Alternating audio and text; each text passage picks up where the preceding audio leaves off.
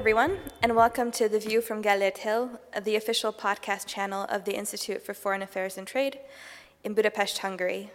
My name is Diána Szőke, and I'm a senior analyst here at the Institute.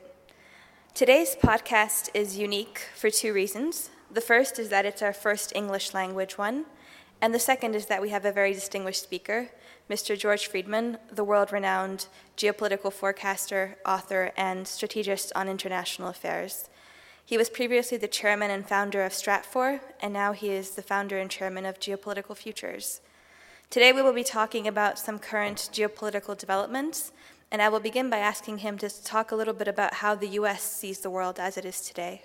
Well, the issue for the United States is very complex, but not at all like the European view of the world.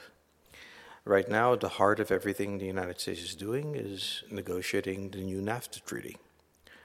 Um, this may be bilateral treaties, we don't know.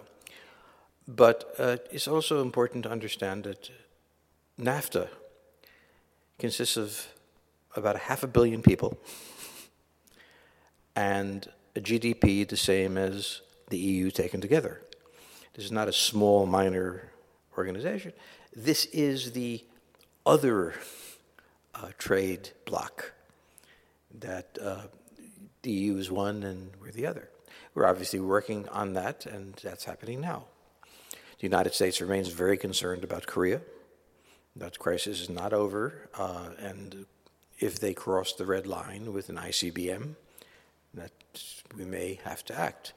We have bombers standing by in um, in Guam. We have submarines available. We have 30,000 troops in South Korea. We have a very serious buildup. We continue to be aggressively patrolling um, the South China Sea, and that really is about uh, making very certain the Chinese understand that we are not conceding anything on the sovereignty of the South China Sea, regardless of what they say. And we've also hit the Chinese with uh, trade sanctions.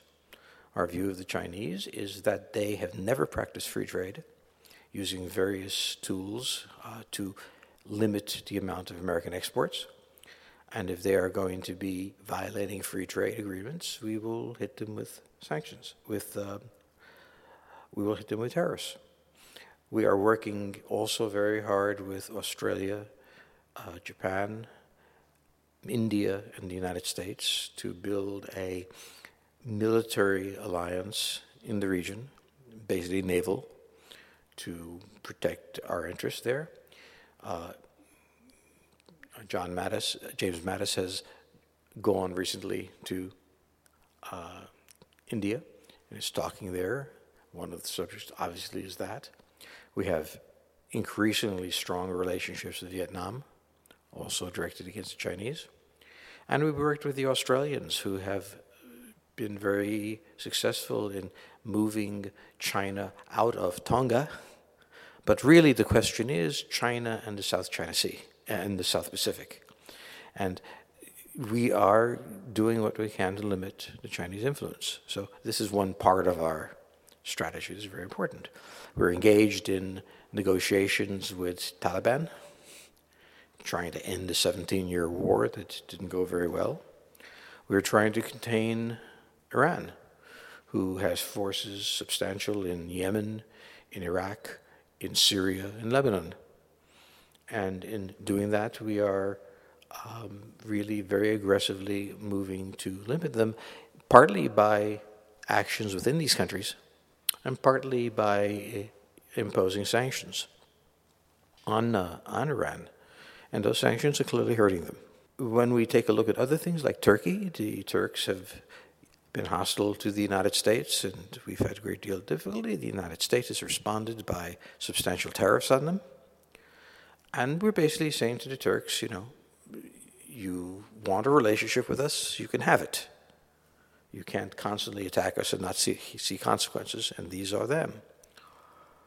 So in Europe, in Poland, and in Romania, we have our foundation forces facing the Russians. We don't expect any Russian attack, but it's good to be prudent. And so we have a small force in Poland and a force in Romania dealing with the Black Sea and the Carpathian Mountains. And so this is our map of the world. So the idea that the United States is disengaged from the world is sort of crazy. It is only if you regard, if you're European and you regard Europe as the world, that the U.S. is disengaged. But even that's not true because of our relationship with uh, Poland and with Romania. What we are saying to the Europeans outside that is you are a wealthy area, you have a lot of population. If you wish to participate as allies, be allies. Bring your forces to bear. If you don't want to be allies, don't keep hiding behind NATO, which is some 70 years old now. Uh, don't keep saying that we have a NATO partnership. In a partnership, everybody brings something to the table. And we're quite content with the Europeans not bringing it to the table. Just don't continually hold us responsible for your security. So, where we are really right now is, as we have been really since World War II, deeply involved in the world, particularly focused on the Middle East and Trans Pacific relationships, uh, using military force or potential military force, using economic force using political force to try to shape the region in a fair but way, but one that's acceptable to the United States. You've set forth the very deep involvement of the U.S. in a lot of locations around the world. Do you think this is still the American century in the sense that we can call it a unipolar world in this sense? Or is it becoming multipolar with the rise of other powers, most notably China? Well, it's very hard to understand what this notion of multipolar or unipolar is the United States always had other powers around it during the Cold War. And of course, you know, China is a significant country. But like all countries, it's deeply troubled. It is deeply troubled by the decline of its exports, which has had severe consequences for its financial system, and which the Chinese government under Xi is trying very hard to manage. Whether he'll manage it or not, I mean, I don't know. I would think he's going to have some very serious troubles uh, doing it.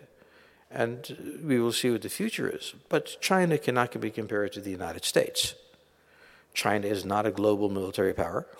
It cannot send troops to the Middle East and supply them. It can't send troops to South America. I mean, there are many places. It is a localized power militarily.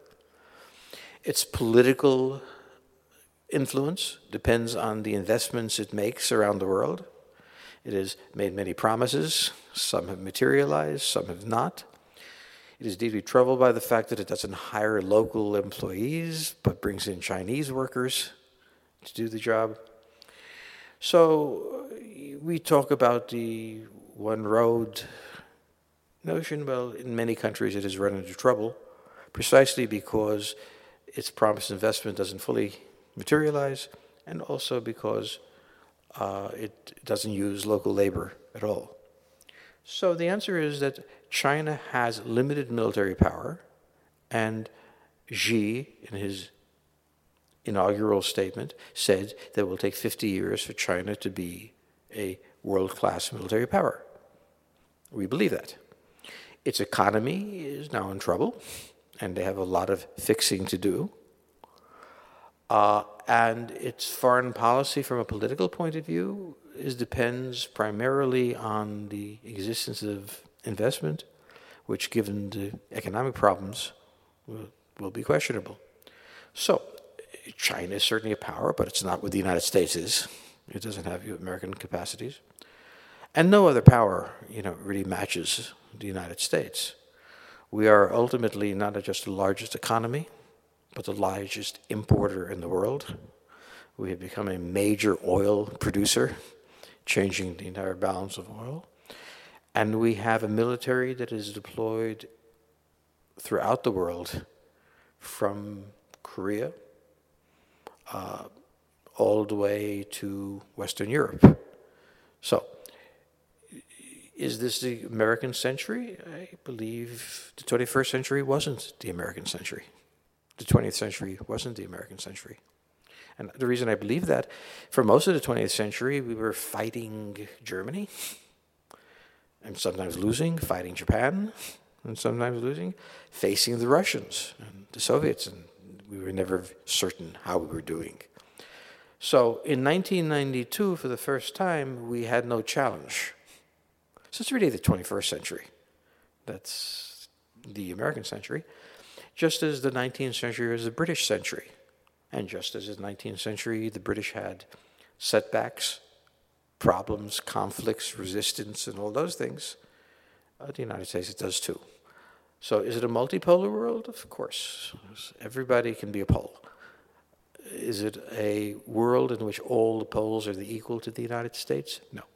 From a Central European point of view, the main threat is framed not as being China, but rather being Russia for historical reasons, and especially in light of the aggressions of the past decade or so. Do you think that Russian activities, say in Ukraine over the past years, are they a sign of strength or of weakness from Russia? Well, it would seem to me that the Russians suffered a major strategic setback in the Ukraine when their intelligence service failed to anticipate what was happening, uh, what was being done. Um, it simply failed to anticipate and deal with it. As a result, its military capabilities have been pushed back hundreds of miles from the Romanian border uh, to the Ukrainian border. They're now much farther away than they were before. Uh, they have managed to create two very cautious antagonists in Romania and Poland, both of which are really facing the United States as their allies. So, more importantly, you know, in all of this is that the Russians have totally miscalculated the United States with their campaign of disinformation and the internet which is that at the end of the day, yes, they can cause a lot of confusion, argument, and so on, but in the end of the day, the United States Congress is now 100% committed against Russia. The Democrats, who have always been a party that has had various nuanced positions on Russia, is now absolutely anti Russian. Most of the Republican Party is the same. As a result, uh, Congress has passed sanctions against uh, Russia by itself. In other words, Trump did not propose it. This was a congressional decision, and it hurts Russia. So, what it's gained is trivial confusion and anger. What it has lost is any chance of a decent relationship with the United States and sanctions that hurt it a great deal.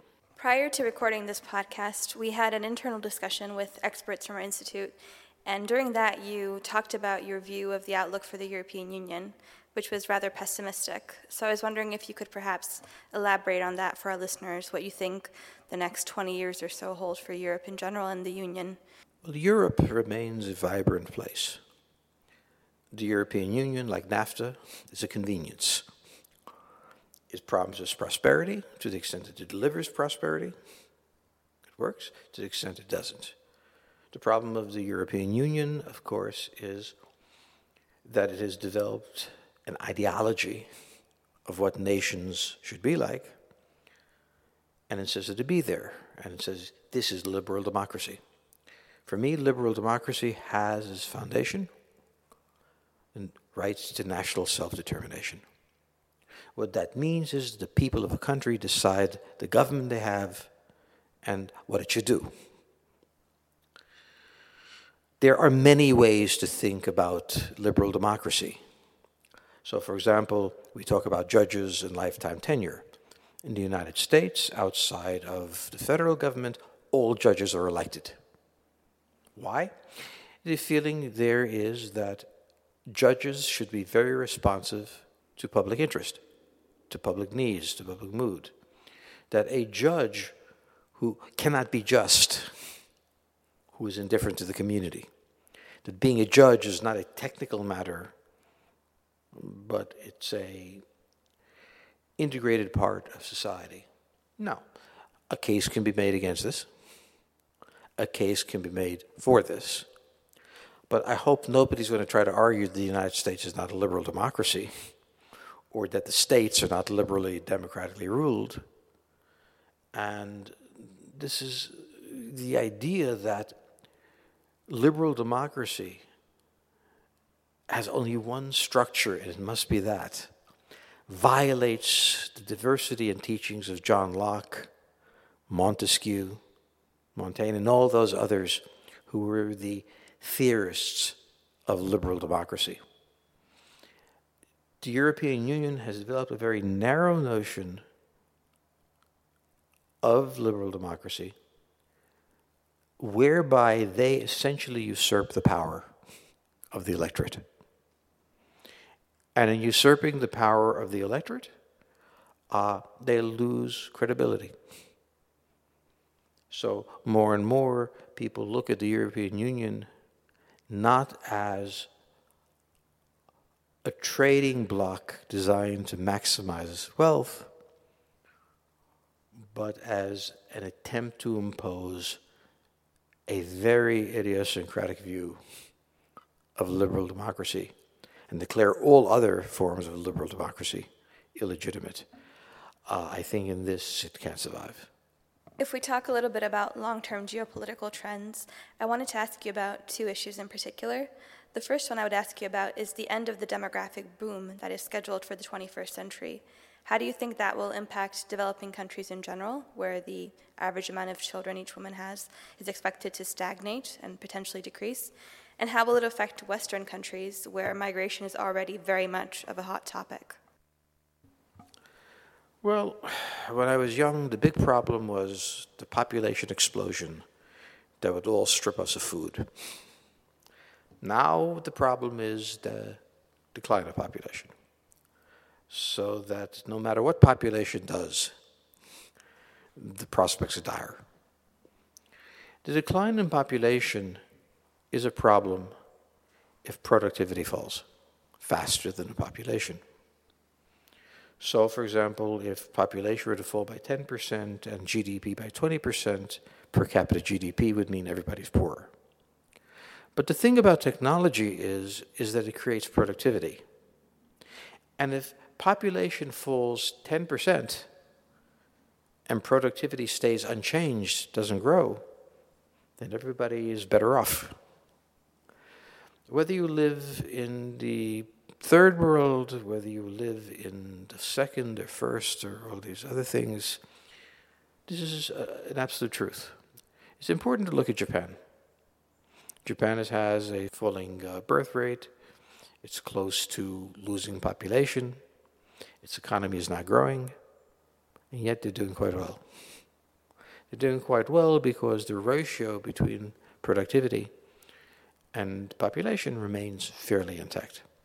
So, what I would argue is that we survive the population explosion, we will survive the population decline, and the tendency to not understand the nuances of this can panic anyone. You touched upon the issue of technology, and I know you've written very many books about the future of warfare and its relationship to technology. What major trends do you think we can expect in this regard in the 21st century? Well, the most important change in warfare is the development of precision guided munitions. Precision guided munitions at all levels have the virtue of being very accurate. In the past, the inaccuracy of weapons like rifles or what have you meant that you had to have a great deal of weapons to hit anything. That's not the case with PGM, precision guided munitions. So, there are two effects that it has. First, I think that the wars will be less bloody. The need to bomb all of Budapest to hit two or three targets is gone. You can now very accurately hit one target and have minimal casualties from that. The second thing is that you don't need such a massive supply of weapons. So, what you wind up with is that the days of total war, when the entire society was involved not just in fighting, but in producing the weapons and the food and everything else, and that to destroy the factories meant destroying the city, that is hopefully over. I don't think the war is over. War is ubiquitous. But with precision guided munitions, you can be in a place where you don't need to involve the entire society. You don't have to kill the entire society.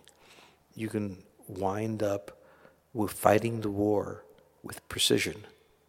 And that precision will, I think, at least make wars far less bloody than they were in the 20th century. Another long term challenge that's really dominating the global agenda right now is the issue of climate change, both in terms of its impacts and also in the fact that it's a very divisive issue now that the U.S. has decided to leave the Paris Climate Treaty. Do you think of this as a major challenge? And if so, what can the global community do to combat this problem? There's no question in my mind that there's warming going on. I don't know what it means. We are in one of those discussions where both sides not only are absolutely convinced they're right, but hold the other in contempt. It's not a basis for an understanding. So, having done modeling in other areas, you know, the question that I really have is I understand the projected downsides what are the upsides?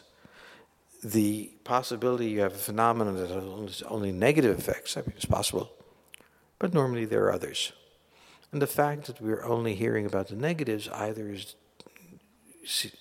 seems to mean that not all of the projections are clearly thought through. So the question here is this. First, to have the kind of cuts in emissions would have a substantial and potentially catastrophic effect on standard of living. I mean, there's an attempt to downplay this, but the truth is that to cut emissions by the amounts suggested would be painful. There are many suggestions for the use of technologies that don't exist. They want to, people want a technology that can keep standards of living high and not cause emission. I think that's a great idea. I, I don't see it yet. Um, so, my view is one that is unacceptable to both sides. I'm not sure. I don't know enough. There are many people who know more and many people who claim to know more. But I think this is a debate where both sides should stop this despising each other and open themselves to the possibility that there's some reasonable thoughts on both sides. My question is what is the trade off between declines in, in standard of living, and exactly what will that be? And how certain are we that if we do that, those cuts would be sufficient to change the environment? We're asking a question of life and death in a way. How much damage does global warming do? What do we pay? How much do we pay to stop it? If we pay that, will it stop it? So, this is not there's a pledge you take. I am for global, I believe in global warming. I don't believe in global warming. I believe that global warming is the end of the world. I don't believe in global warming. My position is what? The world is warming. I assume that human action is a critical factor in it. How sure are we that if we cut standards of living, it will solve the problem? How much of a cut in standard of living do we have to? In other words, what are the trade offs? But I don't really enter this discussion because in this environment it is impossible to ask questions that are pretty reasonable because it would imply doubt. And neither side will allow anyone to be uncertain.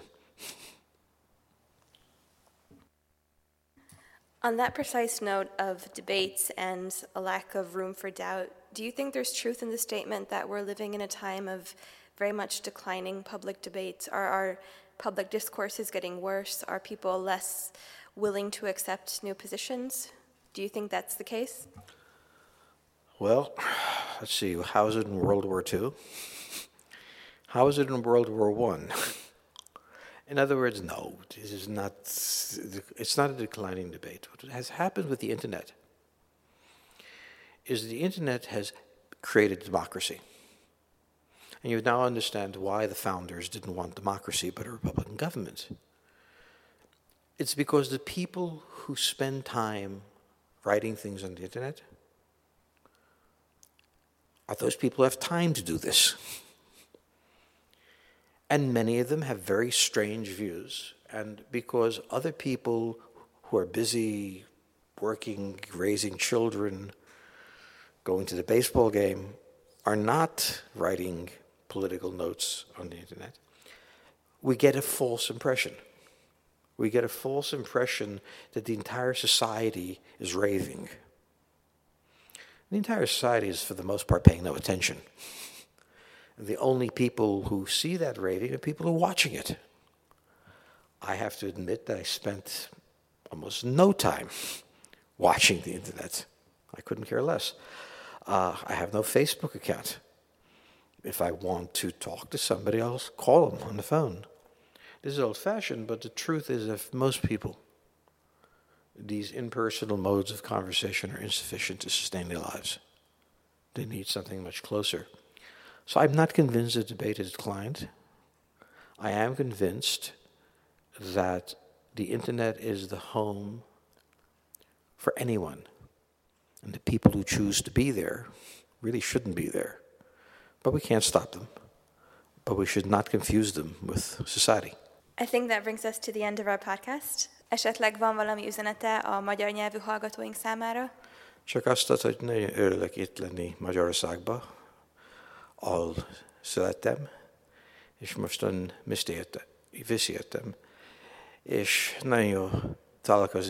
akik értenek angolul, és megbírják érteni én magyaromat. I would like to thank uh, George Friedman for joining us here today at our institute and for sharing his thoughts with us here on the podcast channel, where you can find other tracks from our experts and our guests. Also, please be sure to follow the Institute for Foreign Affairs and Trade on our Facebook and Instagram profiles. And with that, I'll wish you all a nice day.